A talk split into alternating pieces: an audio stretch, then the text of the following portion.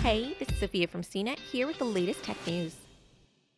Tesla chief executive Elon Musk offered 1,255 ventilators for free on Monday to help the fight against COVID 19, the disease the coronavirus causes. Ventilators are a crucial tool in treating COVID 19, which can cause respiratory problems. In addition to ventilators reaching the LA area, 50,000 N95 masks made their way to the area as well, courtesy of Tesla. It comes after Clean Technica reported Saturday, after speaking with Musk, that the automaker has 250,000 N95 masks ready to distribute to hospitals. The automaker didn't return a request for comment, but it's good to see Musk's words led to action. A local doctor on the COVID 19 front lines took delivery of the mask on their behalf after she received a message from a family friend who works for Tesla. He explained the truck and its driver were on its way from Fremont, California with the N95 masks. On Sunday, they arrived. Musk didn't say anything about making ventilators at Tesla or SpaceX, the rocket company Musk also leads.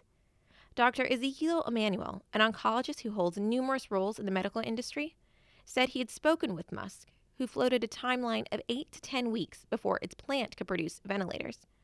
President Trump also mentioned Tesla as one of three automakers given the go ahead to make ventilators. Aside from Tesla, General Motors, Ford, and Fiat Chrysler each announced their own initiatives to help tackle the COVID 19 pandemic.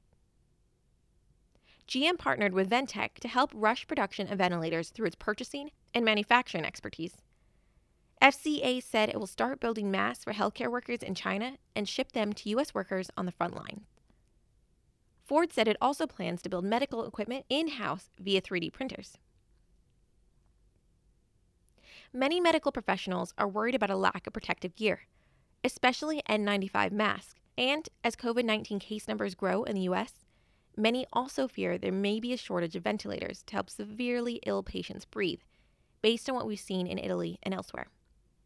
Last week, President Trump signed the Defense Production Act, which lets him direct private companies to produce essential medical equipment, but has so far declined to force companies to act. For more of the latest tech news, visit cnet.com.